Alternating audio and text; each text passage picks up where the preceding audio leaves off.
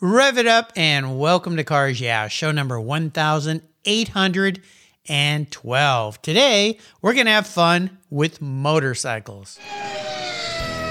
This is Cars Yeah, where you'll enjoy interviews with inspiring automotive enthusiasts.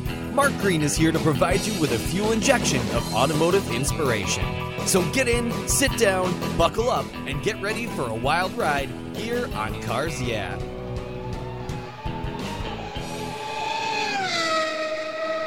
Hello, inspiring automotive enthusiasts, and welcome to Cars Yeah. Today I'm in Brentwood, Tennessee, with a very special guest on two wheels by the name of Somer Hooker. Hey, Somer, welcome to Cars Yeah. Do you have it in gear, and are you ready to release the clutch? Very good. All right, we'll have some fun. Now, before I give you a proper introduction and we dive in to the world of classic vintage motorcycles, which is something I love, would you share one little thing that most people maybe don't know about you? One thing is my background is in mental health. I have deg- several degrees in psychology, and for years ran programs for emotionally disturbed children and youth, and helped establish the first residential program for autistic children in the state of Tennessee. Wow. Well, what a rewarding career that must be. Not only helping people, but specifically children. My sister's been a special ed teacher for almost 35 years now. I always call her a, a saint, an angel for what she's done. That is, it takes a special type of person. We had a person that started our programs said, uh, had a great expression. He said, nobody stands taller than those who stoop to help a child. Oh, I love that. I love that. Well, my hat's off to you for what you've done for children uh, and helping them through life and everything. So, very noble and wonderful career that you've had. But today we're going to be talking about vintage motorcycles. Since we are at Cars Yeah, today we'll call it Motorcycles Yeah. Well, allow me to give you a proper introduction and we'll dive into your life here. Somer Hooker is an expert in the world of vintage motorcycles.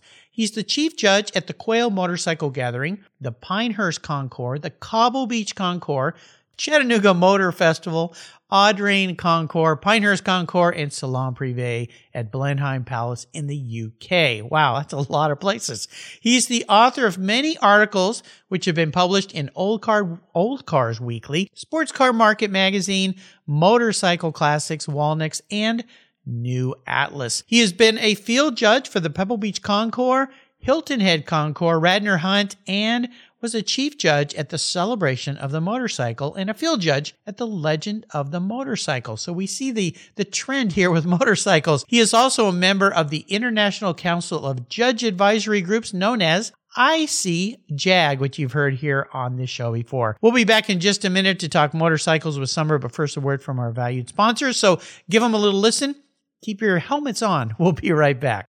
One of your vehicle's interior surfaces that gets a lot of abuse is your dashboard. The sun beats down and those damaging UV rays cause massive heat cycles, resulting in color changes and sometimes cracks. My friends at Covercraft have a great solution for you and for me. Their custom tailored dash mats protect your dash from heat buildup while providing a stylish solution. You can choose from a variety of styles and colors, including carpet, suede mat, that's the one I have for my vehicles, Carhartt limited edition velour mats, and the Ultimat for trucks and SUVs. Another great benefit of your Covercraft dash mat is that it eliminates the harsh glare the sun produces from your dash to the inside of your windshield, which can make driving a hazard. Covercraft's dash mat design center is located in Arizona, where they know about harsh sun. I've got a special deal for you. If you use the code YEAH21, Y-E-A-H 21 at covercraft.com, you'll get 10% off your Covercraft order. That's right, 10% off. Just use the code YEAH21 at checkout. Covercraft,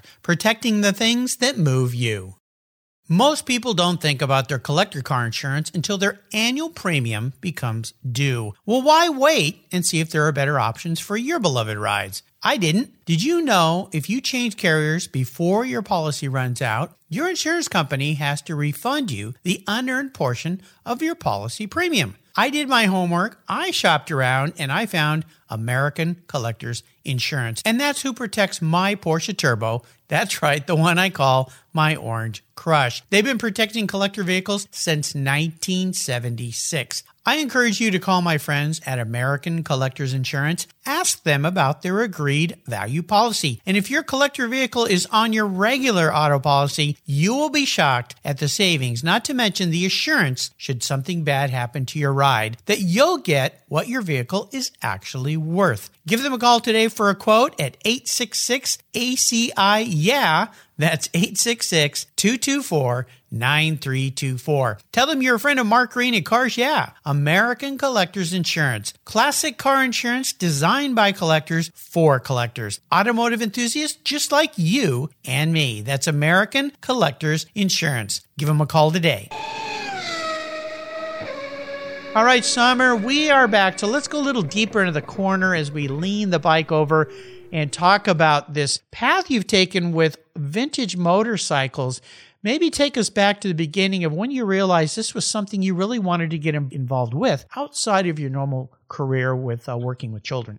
Well, it kind of started when I was in the Navy. I wound up buying a matchless, which was already out of business.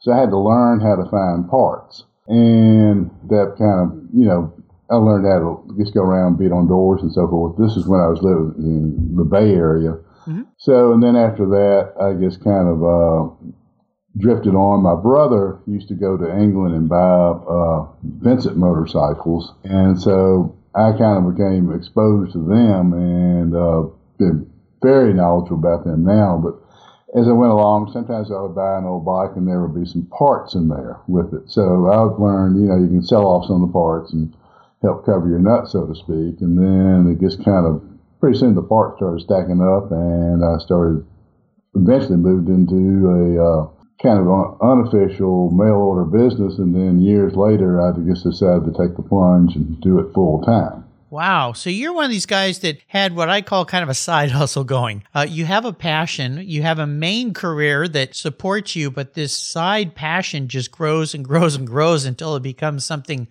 real and substantial. And then you got involved in judging because of all these years of knowledge. How did that progress?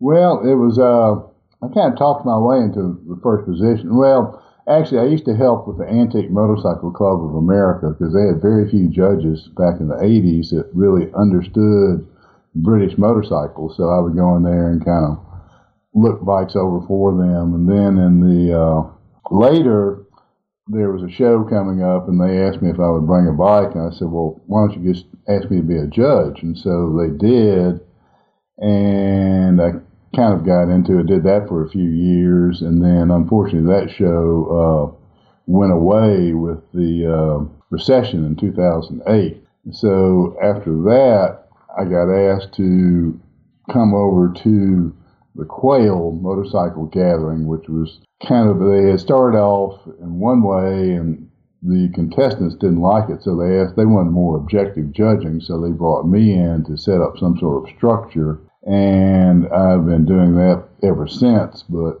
since then, about the same time, I also started doing some judging with Pebble Beach and got introduced to the objective format that ICJAG adheres to and or embraces. So I kind of learned how to do a more structured approach. And oh, my experience is, I may have mentioned one time, when you're dealing with old bikes, people want correct stuff. If you wind up with something that's not correct, then you wind up paying. And I tell people you pay a lot of tuition in that business. like the the old car business, same thing. Right. It's exactly. So kind of learned, and I learned how to be a quick study. So if um, sometimes when back when we were doing Pebble Beach with motorcycles, I would set up a website for all the judges in our class, and we, I would go out and research all the bikes, and I would find original pictures because that's what you're judging against is original. And so we had, you know, kind of some case studies, you might say, to look at and get an idea of what was really correct in there. Oh, and so that was a kind of a skill that I brought forward or overgeneralized.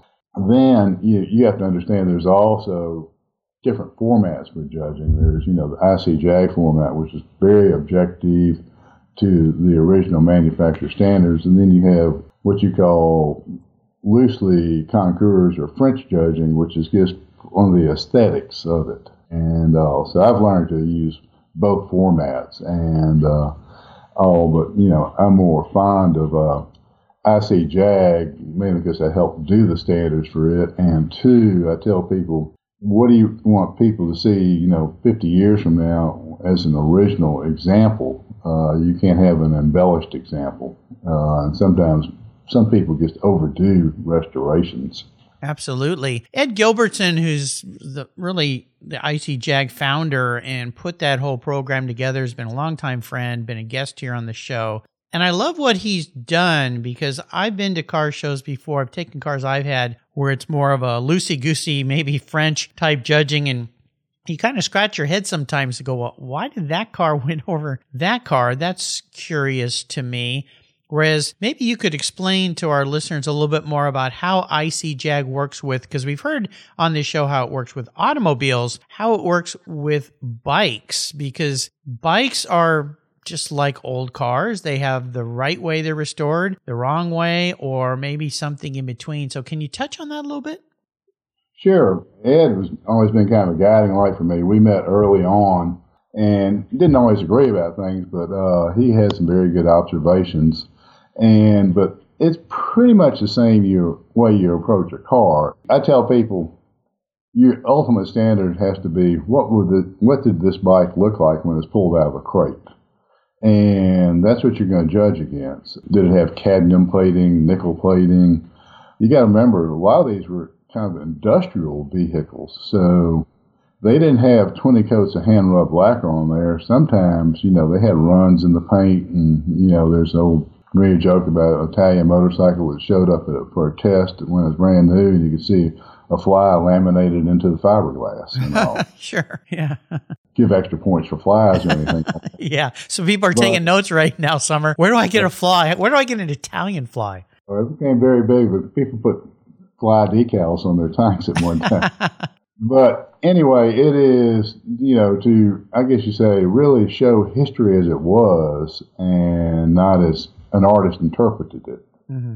Yeah. Oh, well, so important. And we saw places like Pebble go through that Pebble Beach Concours where there were years when cars were really over restored. And then we saw the integration of preservation groups. Now, are there same groups exist in the motorcycle world, preservation groups where bikes are just, even if they're kind of rough, but that's the way they were?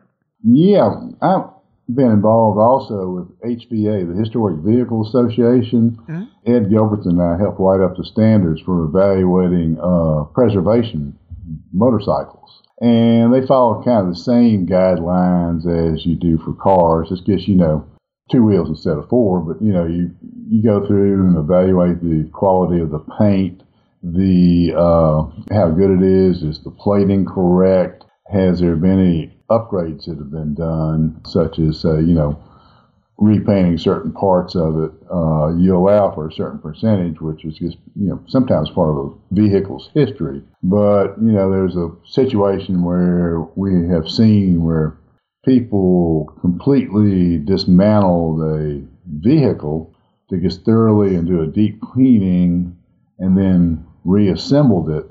You have to ask yourself, is this really the way it was. You know, that's kind of a judgment call. But, but the thing is, is just to, you know, judge on the merits of originality. And, you know, this is what I tell people. This is what your standard needs to be. You need to study these to know if you're ever going to judge anything, be it restored or what. I'm real fond of preservation bikes. I just like the, you know, the original paint. And I've had, at one time, had probably 80% of my motorcycles were original paint examples nice. that I found. And uh, I found I have a Vincent Black Shadow I ride a lot, and it's restored. And people say, well, how can you ride that after restoring? I said, well, if I hurt anything, I'll just restore it again. But yeah. on an original vehicle, you do it, and that's history. It's not going to be original again. Right, right. I remember Jay Leno's great quote about I buy cars that are 50 point cars, restore them up to 100 point, then drive them back down to 50 point. Right, and right. Uh, and that's the, the great thing about a car that's not all original is you can enjoy it, I think, a little bit more. Whereas I've had vehicles that are all original and you start to become really paranoid about oh. ever using them, which then becomes what fun is that? That's what these things are for, is to enjoy oh, yeah, them. Yeah. Yeah, no, exactly. I mean, it's just uh, like you said, they're to be enjoyed, and uh, they enjoy it. I mean, I have bikes that I you know run all the time. Another bike I ride a lot is a 1962 BMW that has 135,000 miles on wow. it. You know, we've been into the engine several times and done maintenance on there, but it's just you know it's and it has you know it's original paint, but it has a nice patina where a couple more scratches aren't going to matter. Sure. You know. And it's kind of like your old tweed jacket with the patches on the sleeves. yeah, feels pretty darn good. That's for Yeah. sure. Let's talk a little bit about driving inspirations for you. Was there a key mentor in your world of judging, collecting, riding, enjoying bikes that helped you move into this world? Well, I had uh, when I went into business, person that I came across who was a very sharp businessman who impressed me was gentleman named Bob Shantz. At that time, he ran a company named Domiracer and Accessory Mart, and he was very astute observer of business and uh, trends. He uh, he was a good writer also he wrote for Cycle Magazine. In fact, he was the editor of Cycle Magazine at one time. But he uh, he put out very good catalogs, and he was the first person to computerize parts Mm. back in the '80s. Uh, he did that, and his actually probably it started in the '70s. His attitude was, people don't know you have it, you can't sell it yes. he developed this whole system where he could take a factory part number, put a preface on it, and convert it to one of his part numbers. And then, if you knew his system, you knew and you knew the parts you needed, you knew how to go into his system and do it. Then the other thing is catalogs when it came out. He had an artist that's there full time that he uh, would sit there and sketch parts. He said, it's, "I found it's better to have a sketch of it than a photo because photos can be misleading and all." But uh, anyway, he was uh, you know interesting person to deal with. A very shrewd businessman. He uh, he said he, he knew when things got bad, you just drop the price ten percent. And things got good, you raise the price ten percent. He did all that through computer program and all. And uh, so he was a very astute businessman. Another person I crossed paths with very early on uh, is the late Kirk White. Kirk used to deal motorcycles, and always kind of impressed me the way he was a good marketer and uh, so forth. So I always paid attention to his marketing proudness and so forth. And we stayed friends right up to uh, right before he died. We were in contact every now and then because we had turned out other interests other than motorcycles. Of course, Kirk was known more in the car world, but I later found out that he was into uh, vintage hot rods, which I used to drag race in the '60s, and I still had kind of a, a Jones for old hot rods, and later had some and so forth. And uh, oh, but uh, he he was an interesting character. Sounds Uh, like it. Yeah. In judging, you know, probably the best person I ever came across was meeting Ed Gilbertson early on. Uh, you know, he just kind of helped, you know, me learn how to think about how you go in and deal with these things in an objective manner and uh, so forth. And his format is, you know, was very good to use. We, you know, we over the years, he and I have kind of tuned it up a little bit, you might say, for being dealing more with motorcycle issues and so forth. Ed was a real force in that area, and he's a real force in the judging field. And I think the good thing about using those standards is they have become international standards, and that puts everybody on equal footing. So if somebody comes in and says, you know, well, I want a show here, you know that they already had the same standards as somebody at another show, whereas they say, I want them, you know, it's- I used to have people come up and tell me about, you know, their motorcycles. They, well, won a trophy. It turned out the trophy was in the Kmart parking lot or something like that, you know, and Yeah. not exactly impressive, but it's kind of the standardization of a judging format, which puts everybody on equal footing. I think it's a great way to go. Now, if somebody wanted to get into the world of collecting vintage motorcycles, what's the best piece of advice you would offer them? I guess you know, just go with something you like. I used to have people uh, say, you know, what should I buy? As far as you know, look at it as more like an investment. I say, well, buy something you like because you're going to have to live with it. You may have to live with it for a long time. The fact of the matter is, is you know, you just need to kind of follow your passion on that and uh, the uh, you know stuff that you like that you impress and is easy to work with. Absolutely. I've heard that over and over again. We're going to take a short break. We'll be right back with a challenge question. So uh, keep the revs up. We'll be right back. What began as a charitable car show has grown into the world's greatest collector car auctions, raising over 133 million for charitable organizations to date.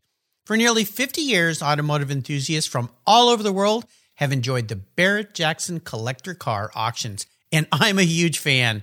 Regarded as the barometer of the collector car industry, their auctions are world class lifestyle events where thousands of the world's most sought after, unique, and valuable automobiles cross the block in front of a global audience, in person, on TV, or streamed online. Barrett Jackson produces the world's greatest collector car auctions in Scottsdale, Arizona, Palm Beach, Florida, Las Vegas, Nevada, and new for 2021, Houston, Texas. The excitement of Barrett Jackson auctions is contagious, and a unique experience is not to be missed. And coming soon, something new for you Cars Yeah listeners. I'll be teaming up with Craig Jackson on the first ever Barrett Jackson podcast, coming to your mobile devices every week. Listen here on Cars Yeah and check out the Barrett Jackson website for unique details on this new, exciting podcast that I'm very proud to be a part of. And be sure to visit barrettjackson.com today. Barrett Jackson, the world's greatest collector car auctions. I've discovered Linkage. It's a new quarterly publication and website that covers the automotive market, driving, restoring, collecting, and discovering your passion for motor vehicles. Linkage is about experiences, opinions, and values.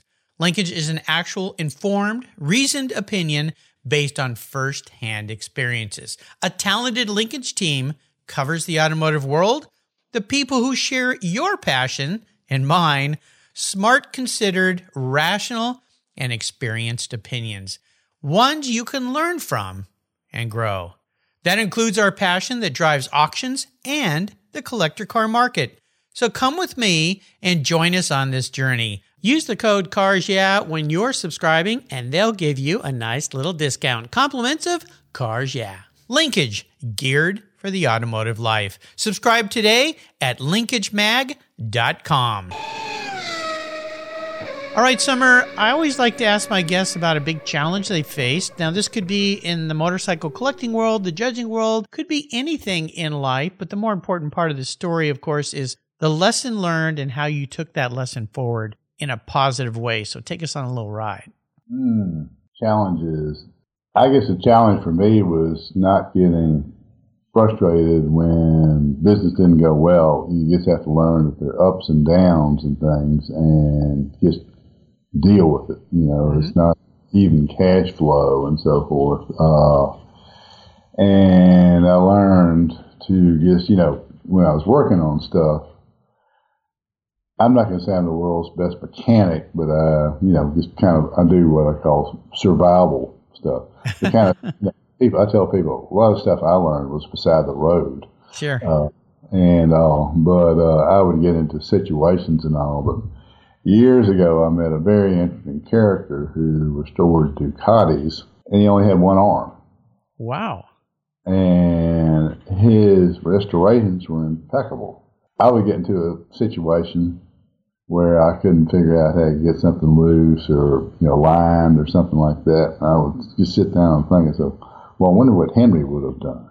Yeah. No. And this guy said, yeah, you should see him use a chisel. I said, well, how's he do that? He said, he takes his shoe off, he puts the chisel between his toes and gets up there and hits it with his arm. I was like, oh. Wow. I said, now that's, that's when you tell people are only handicapped if they want to be. Absolutely. Henry, wow. There's a great quote. I wonder what Henry would have done. I'm going to remember that one. I love it. At this point in your life, you still have some bucket list items you'd like to accomplish? Oh, I have. I've done a lot of neat things. I enjoy traveling. I used to be an air crewman in the Navy and got used to flying all over uh, Asia and enjoy that. I used to fly across the United States a lot on Navy planes, and I like traveling on motorcycles. Uh, I guess one thing I would like to do is one of the few places I have not traveled to is in Germany. Uh, I would like to travel over there. Uh, I have several times toured around Italy and France on a motorcycle, and I actually rode around the Isle of Man on a motorcycle and toured around England on a motorcycle. And nice toured down. We've ridden around Central America through Mexico on a motorcycle, and a few years ago I went down to Argentina and rode 2,000 miles on a motorcycle. Oh my gosh! Wow, that's incredible. It was interesting. It was not the best ride because about 300 miles of it on gravel roads. And oh.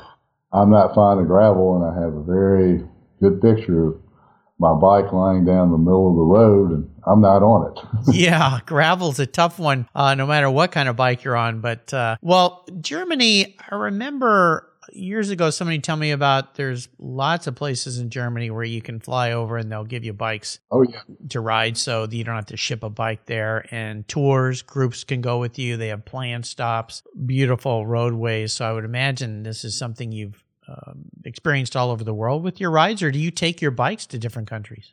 Oh, typically I just fly in and rent, and uh, my wife has always been interested in doing a tour, but I told her the thing about a tour is you're locked into a format, uh-huh. and, and kind of my game plan is you get up in the morning, you look at the map and think about where you want to go, and then you look at the weather channel, and see what the weather's like. It's like Oh, last time we were in uh, Italy, we got up and we were talking about maybe going to Austria, and I looked and there's 95% chance of weather.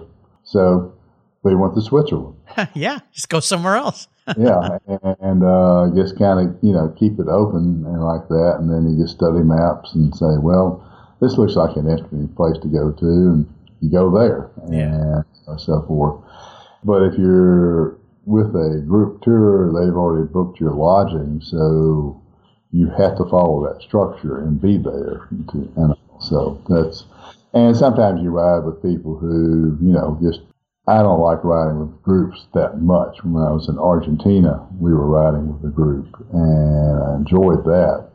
And we all stayed kind of spread out, but I do know people who said they've been on rides with people that they weren't really comfortable and wondered why they were on the same road. Yeah, exactly. Well, I've seen that with car clubs too, where you take off with a group and there's always a couple yahoos that go way too fast, cause problems, and uh, then you just you feel like you either have to try to keep up with them or you go, ah, let them go, and then what's the point? So uh, lots of different options there. Let's talk about a special vehicle. I know you mentioned this matchless. It's a G15 CS, is that right? G15 CSR. G15 CSR. So uh, is there a really special bike in your world that you've had?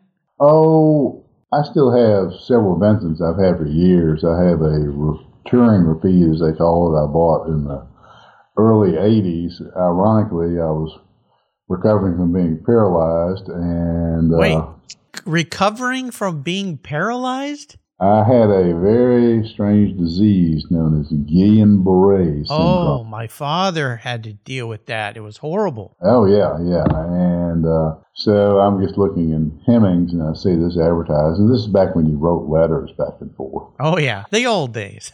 yeah, and so forth. And I bought it, and I was, you know, I was able to walk with a cane then. And I, my wife says she remembers me riding off on that bike with a cane strapped to the back. so it was and, it was a Vincent touring. Yeah, this uh, touring it had these big steel fenders on it, and uh-huh. as the aluminum fenders. And I still have that bike. It's you know it's it's all original uh, paint and so forth, uh, and uh, so forth. And then I have a uh, Shadow I ride a lot, which I found the frame was in New England, and I found the crankcases that belong with the frame in San Diego. Oh my well, gosh, that's incredible! This will this will be a good barroom story. So uh, I, yeah, I think. reunited them and uh, got uh, the rest of it I just built from parts off the shelf here, and uh, it's kind of I call it my geezer bike. I've got an electric starter on it. geezer bike.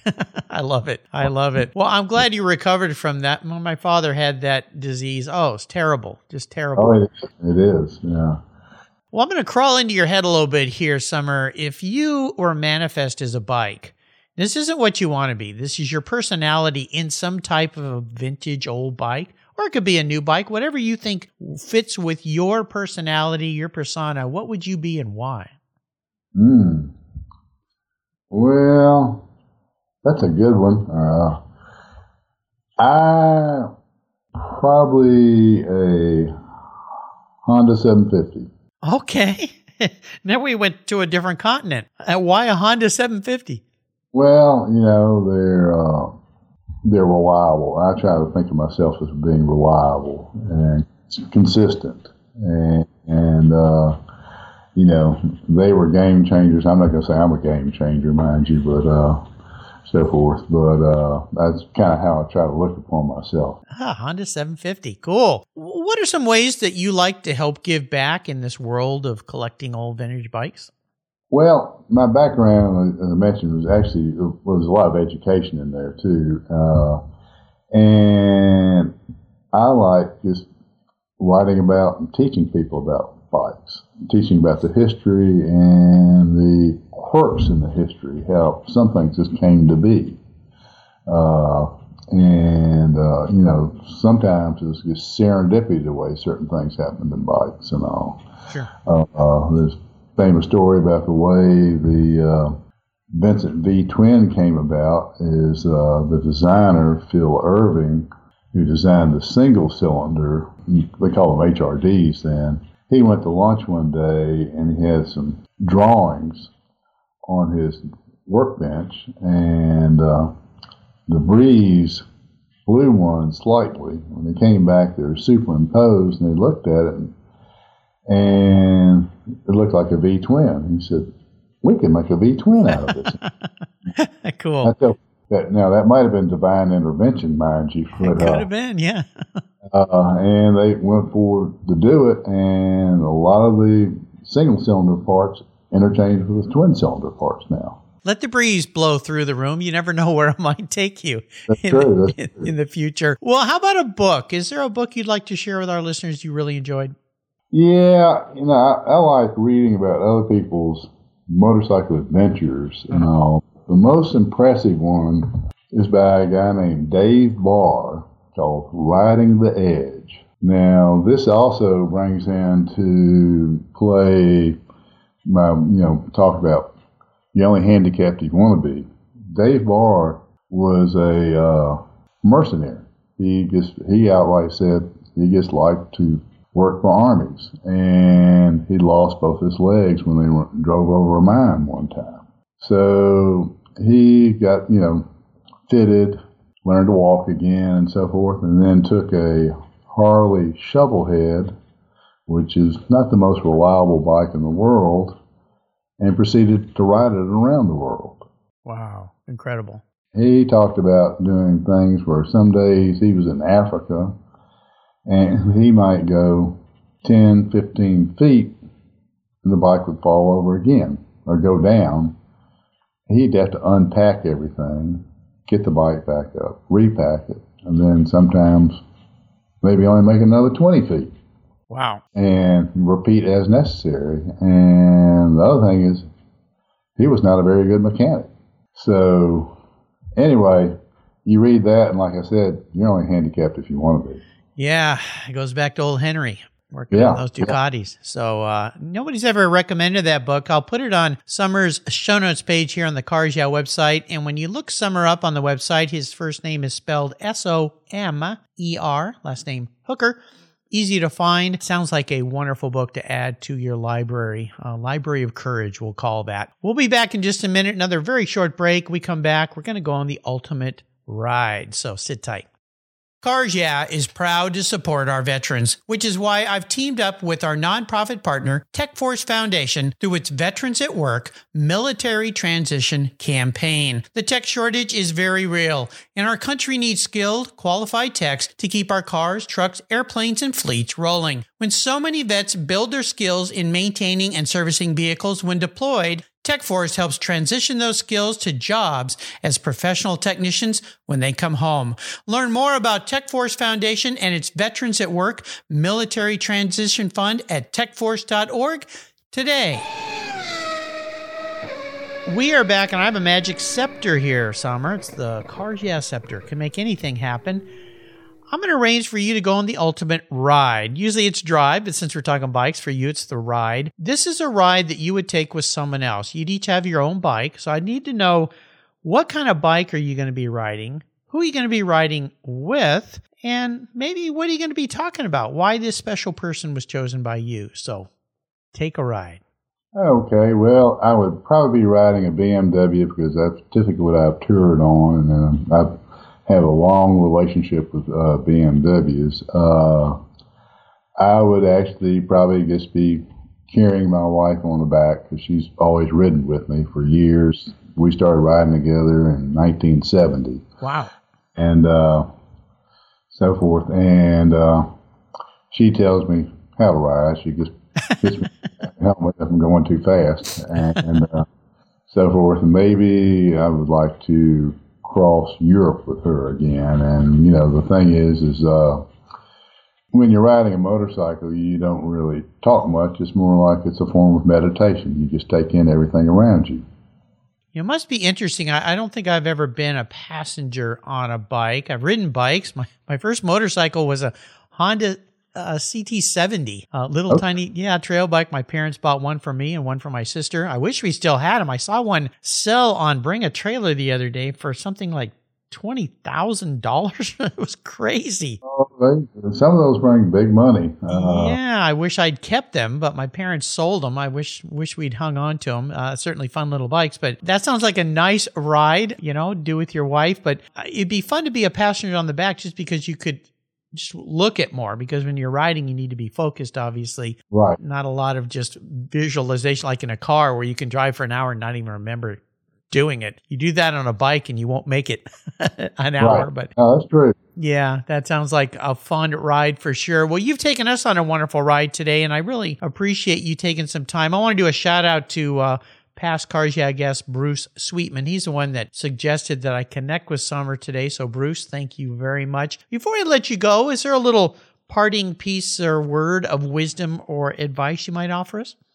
Well, I'll go back to one thing I really learned by being in business and doing what I used to do. I hardly do it anymore, but is and this is something I actually learned working with kids in mental health, and that's just be straight up and honest when I was dealing with kids, most of them had been lied to by their parents and authorities and so forth. They didn't trust people, and once they learned that you were being straightforward with them and you were going to do what you said you were going to do, which wasn't always positive consequences, uh, they learned to respect that. I learned that people respect when you're dealing with old vehicles, just being as transparent as you can be, saying, you know, this is what I know about. These are the issues with it and stuff like that. And I learned in the long run, uh, it's a small community, and your reputation is really becomes, you know, what you are to protect that and so forth. So, you know, I've, I've seen some people develop pretty tainted reputations over the years and uh, become, you know, as you say, toxic and so forth. And as I tell people, you know, it's bad enough when you're dealing with something old because, you know, I always have to remind people, by the way, this thing is 50 years old. Uh, just be, you know, straight up and be as straightforward as you can. Straight up and honest. Ah, boy, if only everyone in the world behaved that way. What a nicer place this would be. Are there some ways for people to follow you, keep up with you? Do you have a website? Do you do social media? Oh, I am on uh, Facebook sometimes, and I still publish stuff for New Atlas, which is a website. The founder is a gearhead, and so even though they focus on other things, he's always uh, publishing auction results. He loves to follow various auctions and events. So I do a lot of coverage of events like Amelia Island, the Quail, and Motorsports Gathering, Pebble Beach, uh, Concurso Italiano uh, for him, and he runs the pictures. Uh, you know, he kind of taught me a lot about publishing and getting pictures in. I mean, when I started out, it used to be take the photos, get them developed, and mail them in. yeah.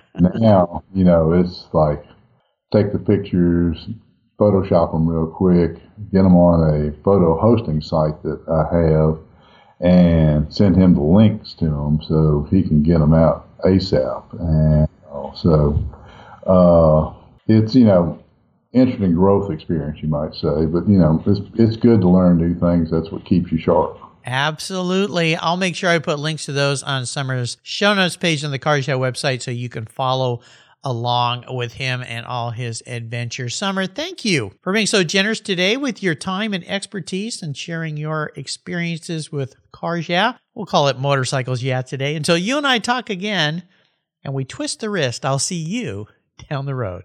Thanks for having me on the show. Enjoy talking with you and sharing experiences with the public. Uh, and always look out for motorcycles. Absolutely. Somer's here. Keep your eyes open for motorcycles, please. Somer could be out there riding. Take care. Thank you so much for joining us on today's ride here at Cars Yeah. Drive on over to carsyeah.com to find show notes and inspiring automotive fun. Download your free copy of Filler Up, a fun book filled with gorgeous photographs of fuel filler fun, including quotes from more inspiring automotive enthusiasts. Download your copy today, and we'll see you next time on Cars Yeah! Yeah.